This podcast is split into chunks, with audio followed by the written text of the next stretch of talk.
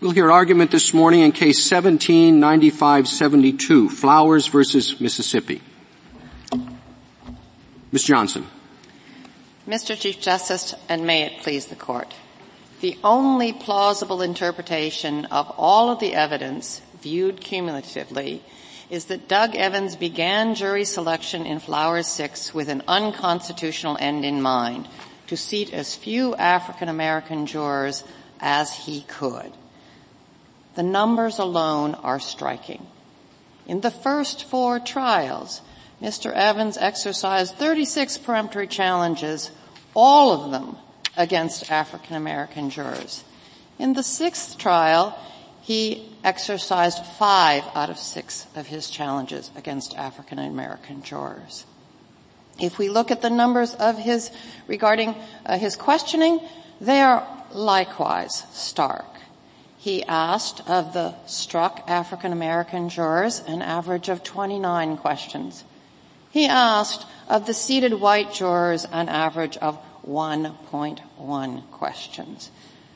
But these numbers do not stand alone.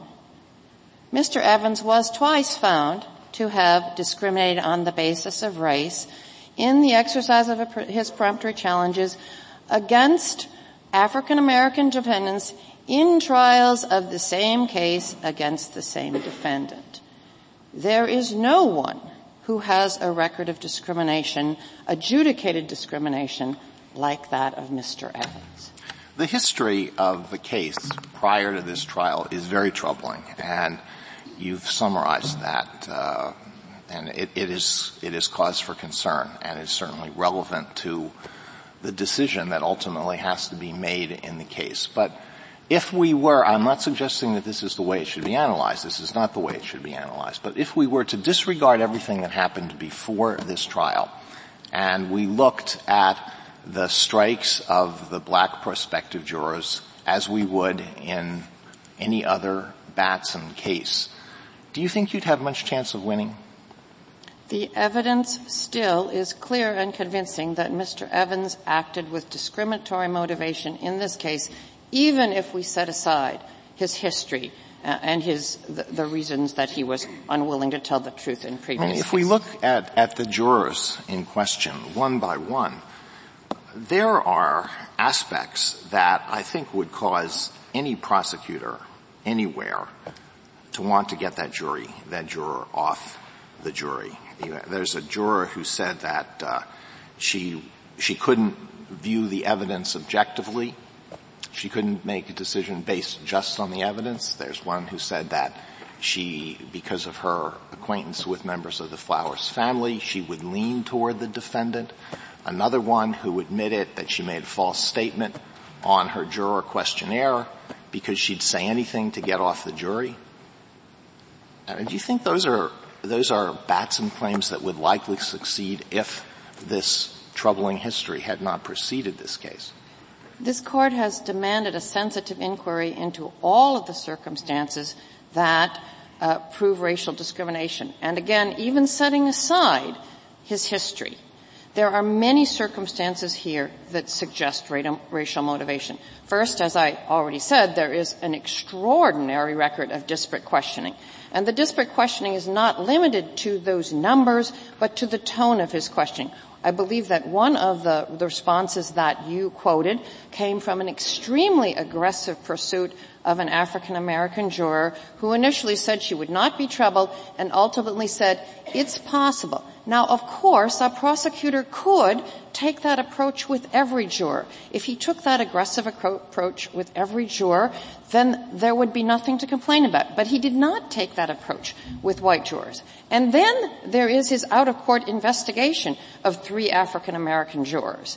And then there are. Well, what, what's wrong with that? Again, putting aside uh, the reasons to be suspicious, if a juror says, I don't, I didn't work, I don't work closely with the defendant's sister. I don't work close to the defendant's sister. And the prosecutor has reason to suspect that's not true. Is there something wrong with the prosecutor going to the human relations person at that place of employment and bringing that person in to testify they actually work nine to ten inches apart? There's something wrong with that?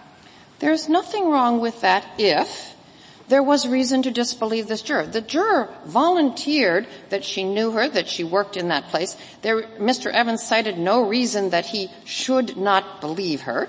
But also, what happens after that is somewhat suspicious, which is he brings someone in to say, uh, well, they worked very close together, and that someone says, and I could produce the evidence, and is, when asked to produce the evidence of that, the records that produce that, he doesn't come back with that evidence. So I think um, we could certainly, a, a prosecutor could, and, and, a rich prosecutor might investigate all. But what is your did, he, did he have that witness ready that same day? No, or he the, brought the witness back the next day. The next day, okay. What did, is your strongest uh, strike? I, I think the most, the clearest case is that of Carolyn Wright. Uh, Carolyn Wright, uh, about Carolyn Wright, he made three false statements. The first statement he made was that her wages were garnished. That well, actually, uh, we have found in the record with a state exhibit on it a judgment that shows that her wages were garnished. No, the wages, there's a mark that shows that there was such a request, but both the trial court and the Mississippi Supreme Court looked at that record and found that her wages had not been garnished. Well, we can look at that, we can look at the judgment, but the fact remains that she was, this was, one of the victims was the proprietor of a, of a family-owned store, right? That's a family-owned store. Correct. And the store, the store sued her? Well, the store sued her. The victim herself had not sued her. Oh, but the, the store son-in-law did. later that sued her. But yeah. normally, wouldn't that, you know, again, put aside the history, but we can't, in the end we can't do it. But if you did, don't you think a prosecutor or any attorney would be very wary of having a, uh, a, a juror who had been sued by one of the parties? I think that if this prosecutor had pursued bias in, with respect to white jurors as well as African American jurors and then made that strike, then that would be a strike that would be a permissible strike. But in fact, um, he didn't do that. So first of all, I do want to notice that this was one of four uh, victims, it does seem rather unlikely that a person in a quadruple homicide case would be biased by a subsequent suit of one of the relatives. But even if we thought that that were true, one would have imagined that the prosecutor would have inquired about bias with respect to the other victims. Wasn't when, there a question asked of the entire uh, array of whether they had any debts to the uh, to the store?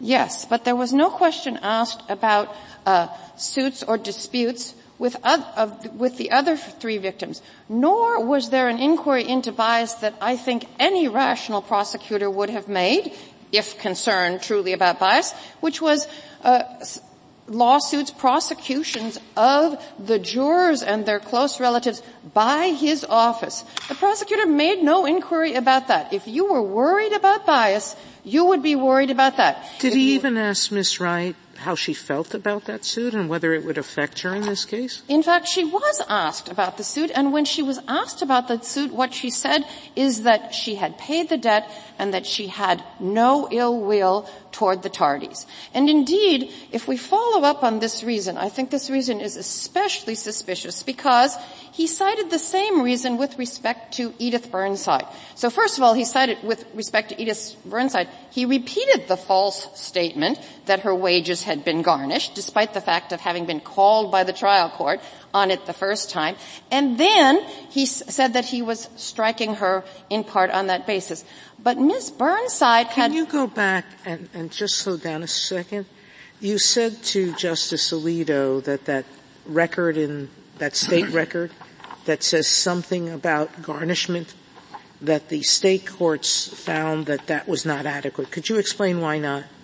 Well, that judgment in the record, what is it? Or the that, judgment. That, it's not a form. It's a form in the record. But what does it mean? Form in the record reflects a suit, and there's a little check by garnishment. But if you look at the order at the end, mm-hmm. there is no garnishment order. The trial court looked at that, and the Mississippi Supreme Court looked at that, and I think they are the experts about what their documents mean, and they said there was no garnishment. What if what if it turned out there were a garnishment? How would that affect your argument, if at all? Well, well, then that would mean that he only made two false statements about juror Wright. Uh, the two false statements were that she knew uh, uh, Flower's sister Cora and that she knew Flower's sister uh, Sharita. So then there would be two. But if I could go back for a moment to Ms. Burnside when he repeated this story, I think the, the pretext of this reason is apparent when we look at Ms. Burnside. Ms. Burnside worked for Miss Tardy. Miss Burnside worked for Miss Tardy caring for her mother.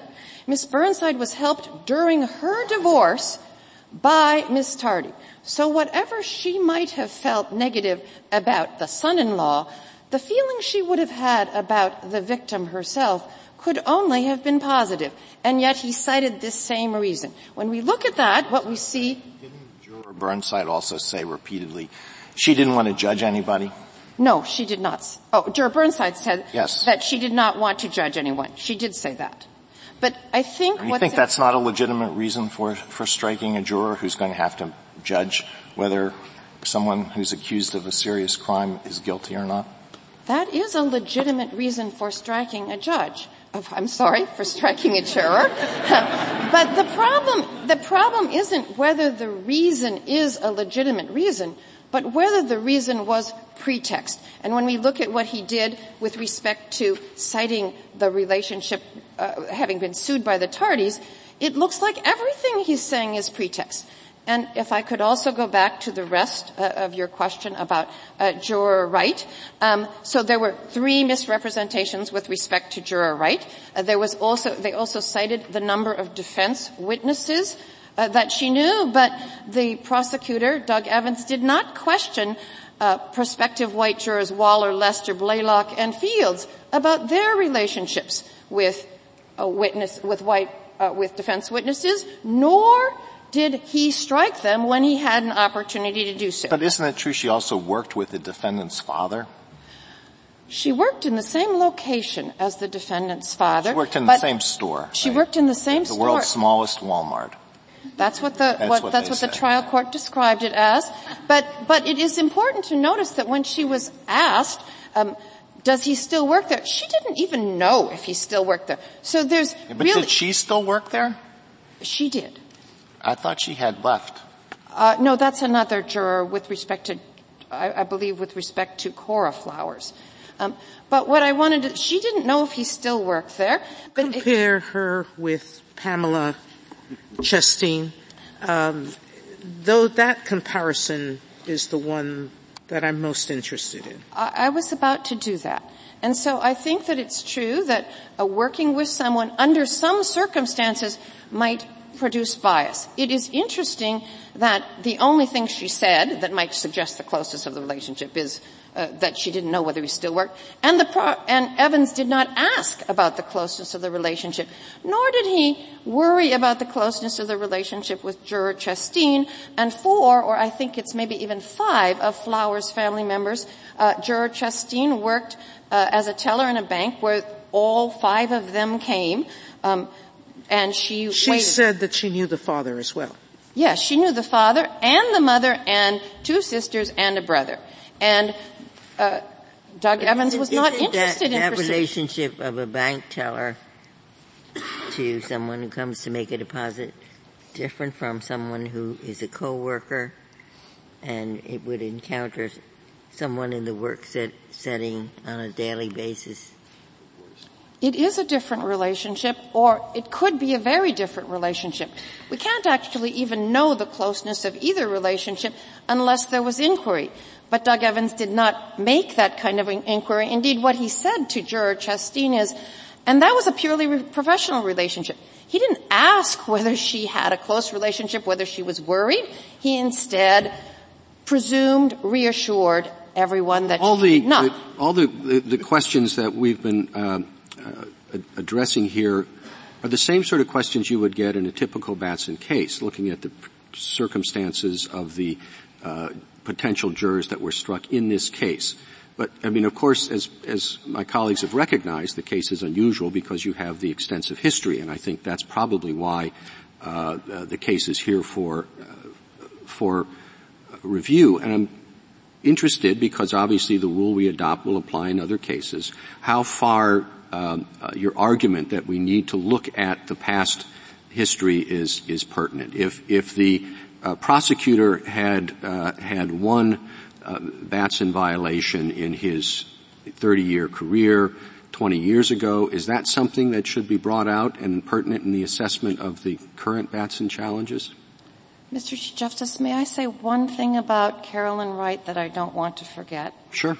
Uh, the other thing that's noteworthy about her is that she put on her death penalty questionnaire that she was strongly in favor of the death penalty. So when we look at her as a whole, a, a, a prosecutor who was looking in a colorblind way would have been attracted to her. Now for but my now, question. Now for your question. And I apologize, but I was worried I would not uh, get back to that. So um, I think this is an extraordinary case.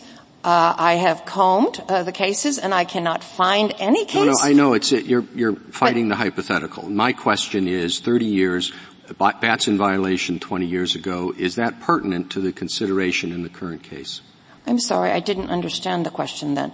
Um, yes, it is pertinent, but it's weakly probative. So I think when we conduct a consensus inquiry, we look uh, as we would in a criminal case, we look at how recent a fabrication has been, whether it's on a relatively similar matter, whether the person has the same motive. So a case that occurred 30 years ago would be very different in terms of motive.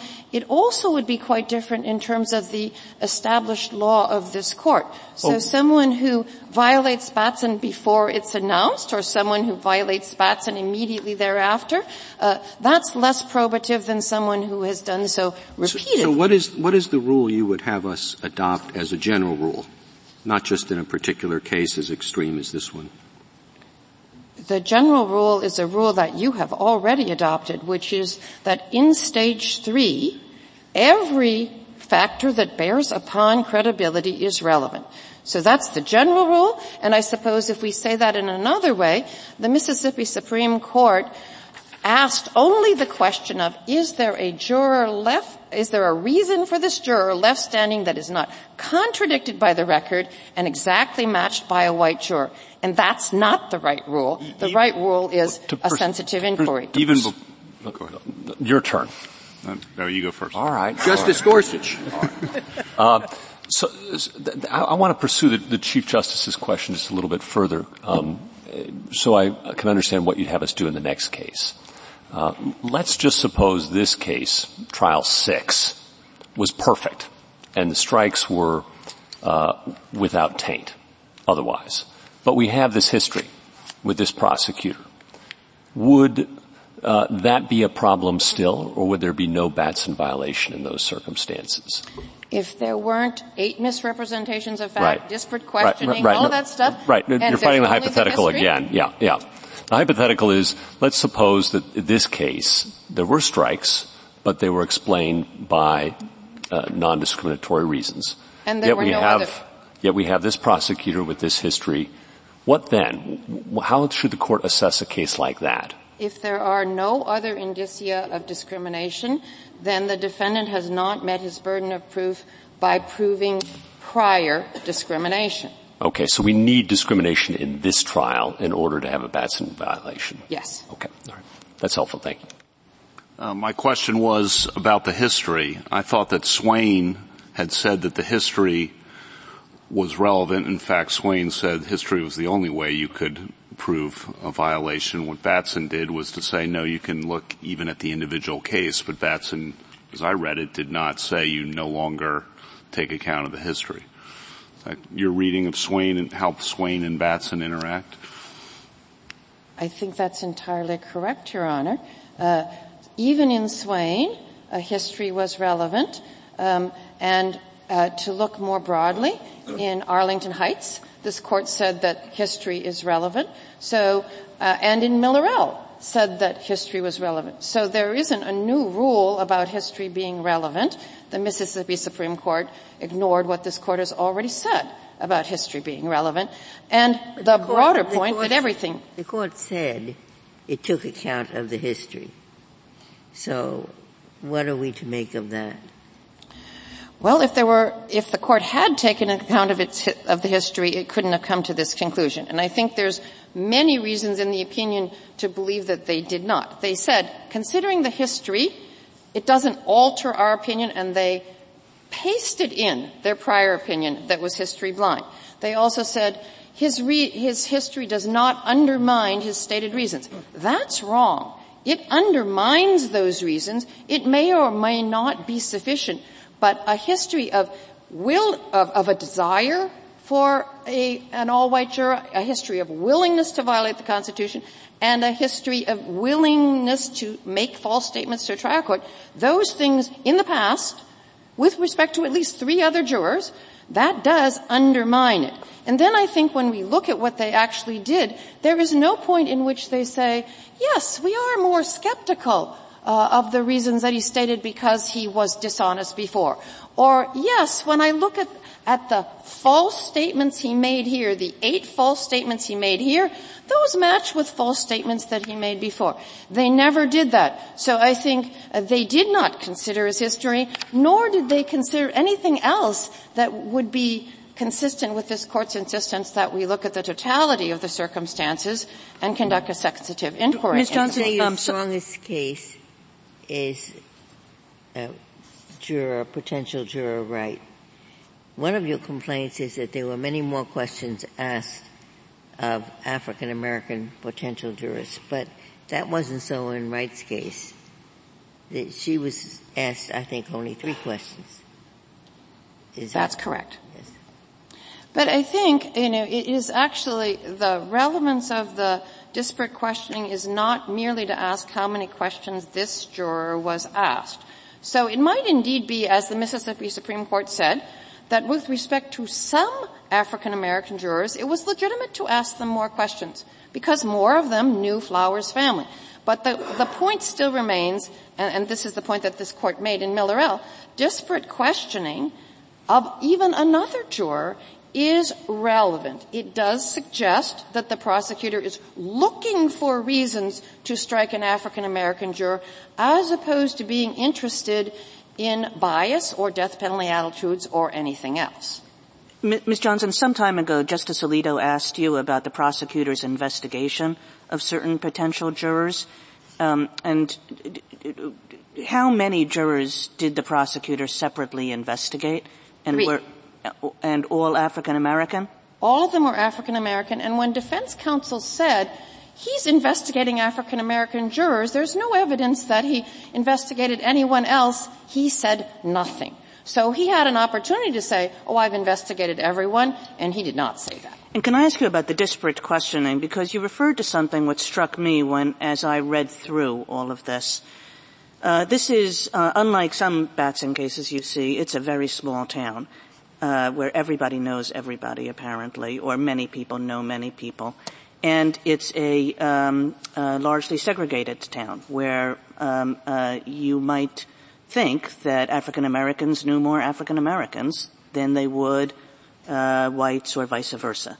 So, um, does that account for some of the differential questioning? In other words, um, just sort of looking at the environment and saying, I have to push more on whether X knew Y because given the circumstances of the town, X might very well have known Y.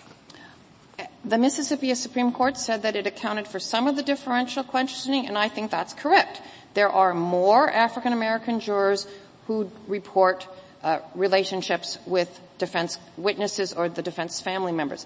But there are five uh, Af- five white jurors who report such relationships and whom the prosecutor did not ask questions about those relationships. So when you said such relationships, were they relationships because of uh, working at the same place or living in the same neighborhood? In the case of the white jurors, they were none of the relationships were working at the same place. But when when he was asked when when they were asked in group voir dire about uh, whom they knew, uh, white jurors and responded that they knew uh, defense witnesses, and they were not questioned about those witnesses. So we can't really know what the nature of those relationships are if we don't ask questions. Do you uh, do you have those names, or is is that in your brief someplace? It is in the brief, remember. but it is Waller, Lester, Blaylock, and Fields, as well as Chasteen found it strange but maybe you can, um, or unusual, I should say, not strange, unusual, that there were some white jurors who had people accused of crimes in jail, relatives accused of crimes in jails. Were there any questions about how that affected those white jurors? No, there were no questions about that at all of three of them, and I think a very brief question about for two of them. And I think that goes to the question of was he really investigating bias when he asked this question about uh, being sued by Tardy Furniture? If you're really investigating bias, you would be concerned about bias against your office, and he was not interested in that.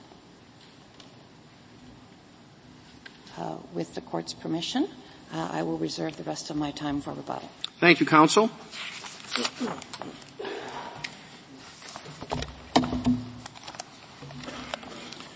Mr. Chief Justice, and may it please the court.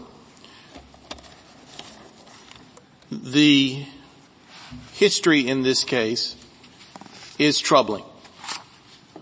But the history is confined to this case, and as Mr. Chief Justice pointed out, it is unusual. There are, this is the sixth trial in this small town, a small town of approximately 5,000 individuals the questioning of whether the makeup or the limited number of individuals in the town was one of the reasons for follow-up questions is accurate. At the outset, let me say that the Mississippi Supreme Court's decision in this case was commensurate with Batson and its progeny. And I would return to Justice Gorsuch's question of if we disengage this troubling history, and I agree, I'm not suggesting that, as Justice Alito said. However, if we take that out of the case, we, we don't have any taints. Could I just we ask a question of uh, Mississippi law? Could the Attorney General have said, you know, enough already, uh, we're going to send one of our own people to try this case, preferably in a different county where so many people don't know so many other people? Could, could he have done that? Statutorily, the Attorney General's office is allowed to assist, is allowed to take over, but only upon request by that district attorney. So that was not an option in this case. We were not so requested. You, you said if, if we take the history out of the case, we can't take the history out of the case. Oh, n- no, Justice Kavanaugh. I'm not saying that. That's what I was saying. Exactly. 42, 42 potential African Americans and 41 are stricken. Right? Yes, Your Honor. That is correct. We have to, that's relevant, correct? That is relevant. Yes, Your Honor the, as this court has held in Miller-El, uh, history is part of the consideration. So you agree that it's not only the adjudicated Batson violations that are relevant, but also the number of strikes such as Justice Kavanaugh listed? I do with qualification. There, the strikes were unique. The strikes in this case are supported in the record. Uh, each of the jurors that were struck either worked with a relative, were related, or knew uh, intimately family members, the defendant or his family members, up to and including uh, one juror who lied on her questionnaire and then admitted to lying on the stand. You have a very strange position on uh, potential jurors who lied because there was the case of white juror Huggins who said he had no knowledge Uh, of the Flowers case when in fact he was on a, a 2007 voir dire panel. And you say, oh well that doesn't matter that, that he lied because he didn't admit to lying. I think if someone lied and didn't admit to it, that would be a count against that person rather than in that person's favor. And, and the trial court in this case made the distinction that the juror who was struck for lying on her questionnaire admitted on the stand that she lied intentionally, which was not the case with Juror Huggins. Uh, and it, it, would seem, it appeared that uh, he, his participation in the panel, and he was dismissed long before he got anywhere near selection, uh, that he either forgot that or, or completely left his mind at the time he was initially questioned.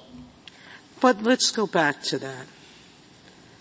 If we're looking at whether this is pretext, Mr. Evans was willing to give an excuse to this juror and keep him despite the fact that there was direct evidence that he knew about the case, he was willing to accept a white lie, but not a truthful answer under oath in front of a judge.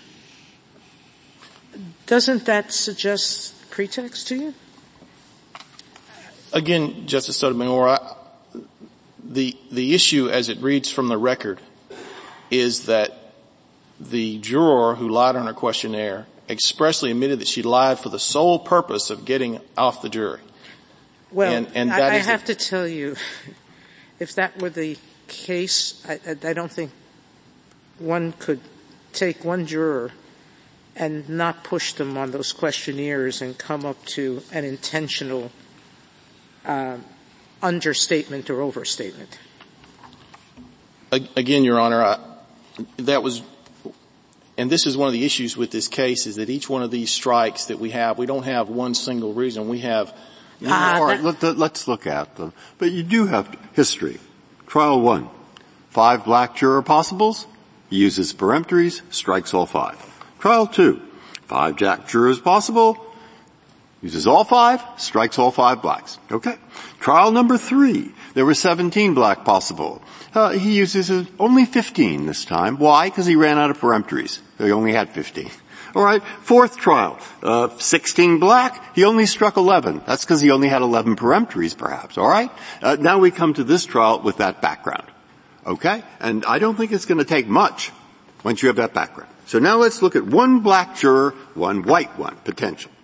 Okay, let's call them one and two. Both are women. Both are in their mid forties. Both have some college education. Both strongly favor the death penalty. Now, the uh, potential black actually has a brother serving as a prison guard. Now you would have thought that might have favored the prosecution in the prosecutor's mind. Okay, so that's one difference. I don't think that cuts in your favor. Then have they ever had anybody arrested? You know, no, neither has. And do they know people in the case? Yeah. They each know something over 30 people. Same, same, same, same. Now, is there a connection with the Flowers family? Well, the black juror did in fact possibly work at some distance, we don't know quite what, with the father at Walmart, and the white one knew his father, mother, sister, cousin through her work as a bank teller. And then we get the last thing, which the Mississippi Supreme Court thought was so crucial, is that the, the, the black potential juror uh, was sued for overdue credit, and maybe she paid the garnishment of thirty dollars. I don't know, but uh, the white juror had been a friend of the victim's daughter in high school. Okay, there we have potential black, potential white, and we have the whole background. Now, looking at that, you tell me what was the difference as to why he could strike if that background, Carolyn Wright, the potential African American juror who was number four, and Pamela Chesterton, the potential white American juror who was number 17. What's the difference? What's the difference given all those similarities? Juror 14, Carolyn Wright, was struck because she was sued by Tardy. Yeah. Juror 14, Carolyn Wright, worked with the defendant's father, Archie, at Walmart. Yep. The distinction would be... Wait, wait, you didn't add that juror number 17 had been a friend of the victim's daughter in high school and also knew Flower's father, mother, sister, and a cousin through her work as a teller at the bank. Wright's relationship with the father was a work relationship, an employee-employee relationship. Chesteen was a bank teller, admitted that she just saw them coming in through the bank. So this was a uh, an employee and customer relationship, which the Mississippi Supreme Court made a distinction. In other words, it was closer the first relationship. Well, the, and the record, when I read that, will bear out that the first one really was a closer re- relation than seeing them every week or whatever as a bank teller. Well, the record, will it, will it say that? I don't think it will because I think they said, well, how closely physically did you work uh, with uh, uh, the uh, father? And there was no answer to that question. The, the record will bear out that the district attorney only struck those individuals that worked with members of his family, and that was consistent.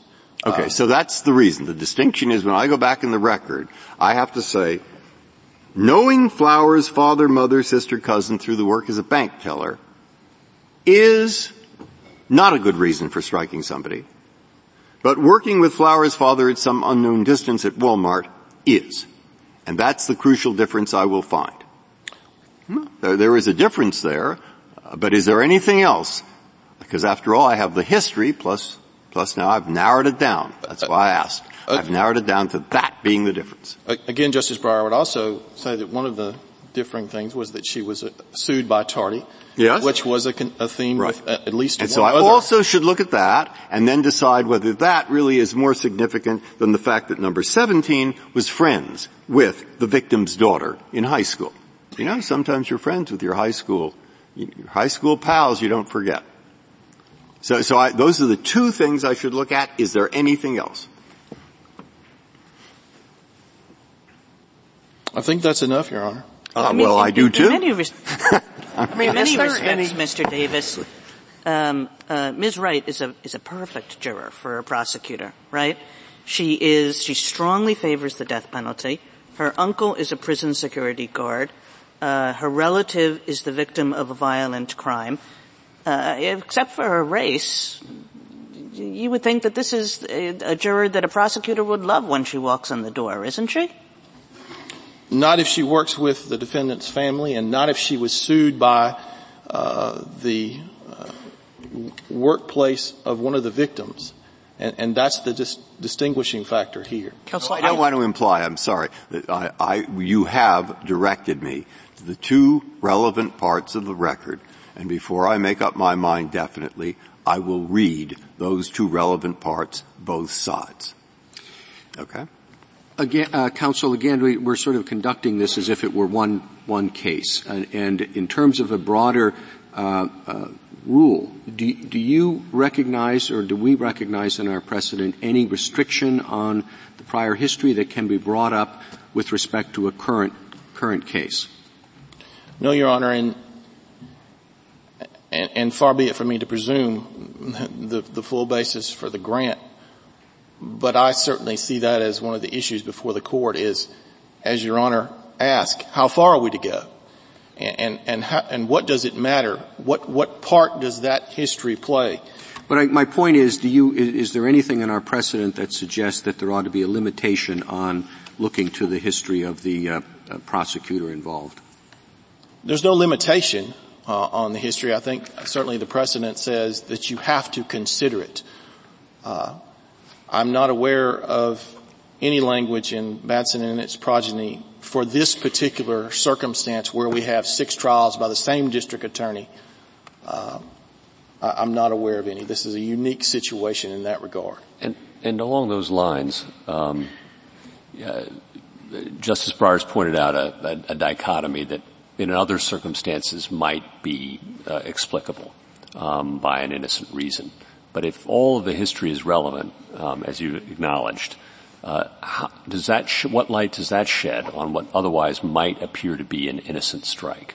And when when should what rule would you lay down? I know that's hard to do, but we're presumably taking cases to guide future disputes, not just resolve this one. How, how would you how would you write that rule as to the relevance of the past information with when, when we're looking at the current trial? In responding to that, Your Honor, let me say that when we use the word history, we are limiting it to this case. This district attorney in his over 25 years of experience, uh, having searched for additional cases and no case is cited by the petitioner outside of this case in regards to a Batson violation. So the history is limited here. The question then is what to do in a case like this how much does the specter of those two prior violations come into play in the, in the analysis in this? Uh, I think it certainly has to be looked at. I believe the trial judge. Is it just the specter of the two violations? Weren't there two cases that were overturned or in which prosecutorial misconduct, at least the first, was overturned on prosecutorial misconduct? They didn't even reach the Batson challenge. Yes, Your Honor. But doesn't that tell you something about this man's passion for this case? I, I don't even need to call it anything else, but doesn't that tell you how you should be looking at this case? I, I can't speak to his passion for the case, Your, Your Honor. Uh, I can speak to his uh, pursuit of conviction in this, in the sense of the six trials, um, which, in which there were. There but he were, didn't. I understand he didn't ask the attorney general to step in, which he could have, to prosecute the case. But I understand he lobbied two legislators to try to change the venue legislatively. Is that correct? That's my understanding, Your Honor. So he could try the case. Well, try the case outside of Montgomery County. Instead of getting the Attorney General to try the case. And, and, and I would again reiterate. In his own county. Yes, Your Honor, and, and we uh, are strictly prohibited from inter- interjecting ourselves uh, in cases uh, we tried, not in this case, but in another case, and our Supreme Court in, in Batson, do that. Sorry. In Batson, we uh, held that a prosecutor cannot state uh, merely that he challenged jurors in the defendant's case uh, of the defendant's race on the assumption or his intuitive judgment that they would be partial to the defendant because of their shared race. That was really the critical sentence in Batson, and the dissent disagreed with that. Um, the critical change. You can't just assume that someone's going to be favorable to someone because they share the same race. And when you look at the 41 out of 42, how do you look at that and not come away with thinking what was going on there was what the dissent in Batson said was permissible, but the majority said was not permissible, that there's a stereotype that you're just going to favor someone because they're of the same race as the defendant. I respectfully, in this case, in no way agree that there was some prior determination made by the district attorney that that because of this person's race they were not going to be favorable. Uh, again, this case has spanned uh, some 23 years now in this small community. One of the inherent problems. I, I, I guess I don't understand how you can say this. In this case, there were three adjudicated Batson violations. Two. Okay, two. Two. Uh, the uh, Flowers 3 and Flowers 2 both had adjudicated Batson issues. Uh, that the trial court was aware of that was evident.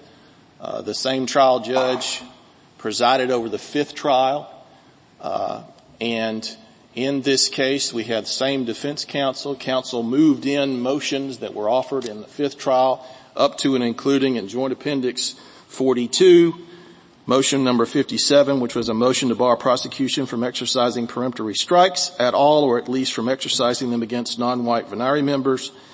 Judge Loper adopted his prior rulings. His ruling on that motion uh, also included caution, caution to both parties that if there's any uh, objections or challenges based on demeanor or based on a juror's appearance, that if it wasn't in the record, he was not going to consider it. I'm sorry, counsel. Some, did you say just, this, I'm sorry. Uh, go ahead. Justice Did you just say that the same judge who tried the fifth trial also tried the sixth, this sixth trial? Yes, Your Honor. And wasn't he the judge that ordered Mr. Evans to prosecute the sole holdout juror in the fifth trial? There. And didn't Mr. Evans do that? There, and the Attorney General take over the case and say there was no basis for that prosecution? There were two jurors uh, that were bound over to the grand jury on the basis of perjury. One pleaded guilty to that, and the other was nolle prossed. Uh, again, and that was handled by the Attorney General's office, not my division, but another. But I think the Attorney General nolle prossed because there was no basis for that prosecution. I don't know if there was a, not a basis. I just know that it was nolle prossed. May, I, may I ask you could about? Could say in in this case because of the unusual and really disturbing history, this case just could not have been tried uh, this sixth time by the same prosecutor. That, be, that you just cannot, in light of the history, you just can't untangle uh, what happened before from the particular strikes in this case? But again, Your Honor, you know, hindsight's 2020. I, I, was not involved in any consideration on that. Um, had I been, it, it, it, might have been a suggestion of mine that that be the case, but that wasn't. And uh, however, the record in this case by no means uh, supports the conclusion that the Mississippi Supreme Court's decision ran afoul of Batson or its progeny. And, and if I may, I'd, I'd, like to return to what I was saying about the trial judges uh, being aware of the history. Specifically, Judge Loper said at the transcript at page 314, I know what Flowers 3 said. He then cautioned the state, I'm going to look very closely at this case. Again, the judge acknowledging that he would be diligent, making sure the same type of error did not occur again. Well, well how closely did he look? I mean, let, us talk, talk, just about the questioning in this case. Um, the numbers themselves are staggering, the number of questions that were asked to African Americans versus whites. But more than the numbers, if you look at the, the way what these questions were targeted to do, let's take, for example, the questions on the death penalty. Um, uh, this prosecutor would question a white person who said that he or she had reservations about the death penalty, and the questions are all designed to rehabilitate the person. You know, the prosecutor would say, well, if the law required you to do it, you could follow the law, couldn't you? And then the person would say yes. But if an African American said that, that he or she had qualms about the death penalty, the prosecutor would say the exact opposite. The prosecutor would say something like, well, it would be really hard for you to apply the death penalty then, wouldn't it? So in every case, this kind of disparate questioning, uh, uh, you know, it, it looks as though he's, he's designing, he's trying to create a record for striking black jurors that will, and, and, uh, and for distinguishing black jurors from white jurors by means of his questioning, which is sort of um, uh, you know, completely opposite uh, from the questioning that he gives to whites? I think the questions that the district attorney asked were a direct result of those responses these particular jurors provided in general voir dire. And uh, well, I think what I'm saying is it's not. Two jurors, one white, one black, says, I have reservations about the death penalty, and he says to the white one, but you could follow the law, and he says to the black one, well, I don't know, I guess you can't follow the law. Respectfully, Your Honor, I, that's not the case as I read the record. Uh, the uh, each juror that indicated they were against the death penalty um, is certainly one that, in a general context, that a prosecutor would not want to be on the jury. And of course, uh, we had in this case vacillation amongst these jurors. Uh, for example, Flancie Jones, who on her juror questionnaire said she was strongly against the death penalty and then during questioning said she could consider it, but then went on to admit that she lied on her juror questionnaire. Uh, so the questions that the district attorney asked were to follow up on what was on the juror questionnaire with regard to their uh, statements therein regarding the death penalty.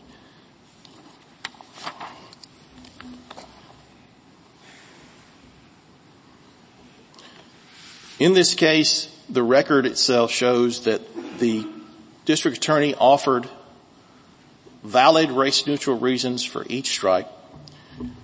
Each strike was considered by the trial court who had made, aware, made the parties aware of that he was aware of the history of the case uh, and the record supports that all the jurors that were struck were struck because they were either sued by tardy furniture, they were either related to the defendant or friends with or had worked with members of the defendant's family.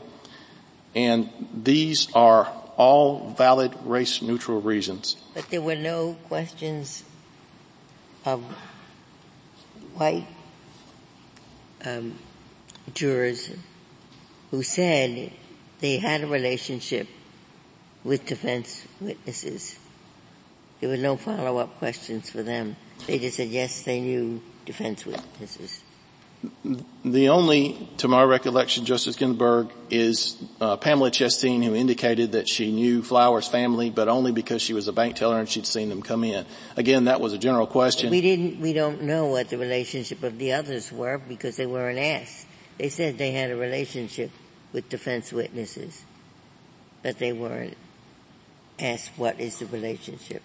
I'm sorry, I misunderstood. Regarding the ones that said they knew these witnesses in the case, Your Honor, yes, and, and the Mississippi Supreme Court noted that, that there were, and again, this is part and parcel of the issue with this unique case is that, you know, 5,000 people in the town, everybody knows everybody, and everybody knew everything about the case. Uh, and the Mississippi Supreme Court noted that these witnesses on both sides knew numerous witnesses for both the prosecution and the defense, and that is, of course, but one part of the analysis. Um, you have to look at the reasons that the that were offered by the district attorney, and in this case, they all support the strikes that well, were made. The, part of Batson was about confidence of the community in the fairness of the criminal justice system, right? Yes, Your Honor. And uh, that was against a backdrop of a lot of uh, decades of all-white juries convicting black defendants. Swain said, "Let's put a stop to that," but really didn't give the tools for eradicating discrimination. So you had another 21 years of that until Batson. And then Batson said, uh, we're going to give you the tools to eradicate that so that the, com- not just for the fairness to the defendant and to the juror, but the community has confidence in the fairness of the system. And can you say, as you sit here today, confidently you have confidence in the, how this all transpired in this case? I have confidence in this record. Justice Kavanaugh. I have confidence in the strikes that this district attorney made uh, based on the four corners of this record. Uh, I have confidence that if reviewed with an eye towards what actually transpired, it supports the Mississippi Supreme Court's decision in this case. That I have confidence in. Mm-hmm. Thank you. In how this case was prosecuted. Based on this record, yes, Your Honor, I do. You know, I, one of the first things I did when I found this case was to try to do some research, because at least my former state prosecutor's office would have substituted attorneys long before the fifth, sixth trial. Um, regrettably, I don't wasn't able to find any formalized guidance on that. But it does seem odd to me that any prosecutor would continue to try a case with this history. And again, I would agree completely, Justice Sotomayor, that we have an unusual circumstance, an unusual case with these six trials having been uh, all tried by the same prosecutor. But I would resubmit again that the decision of the Mississippi Supreme Court in this instance was not violative of Batson and its progeny. Thank you, Mr. Chief Justice. Thank you, counsel. Uh, you have four minutes remaining, Ms. Johnson. Unless this court has further questions, I will waive rebuttal. Uh, Ms. Johnson, did you, would you kind enough tell me whether or not you exercised any peremptories? I was not the trial lawyer. Well, uh, did your, were any peremptories exercised by the defendant? They were. And what was the race of the jurors struck there? She only exercised peremptories against white jurors. But I would add that the, her motivation is not the question here. The question is the motivation of Doug Evans. She didn't have any black jurors to exercise peremptories against except the first except one. Except the first one. But so did the prosecutor accept that one. Correct. After that, every black juror that was available on the panel was struck. Yes, he struck one. He seated one African American juror, and at the very end, uh, struck one white juror. When all of the evidence in this case is considered, just as in Foster versus Chatman, the conclusion that race was a substantial part of Evans' motivation is inescapable, and the Mississippi Supreme Court's conclusion to the contrary is clearly erroneous. Thank you, counsel. The case is submitted.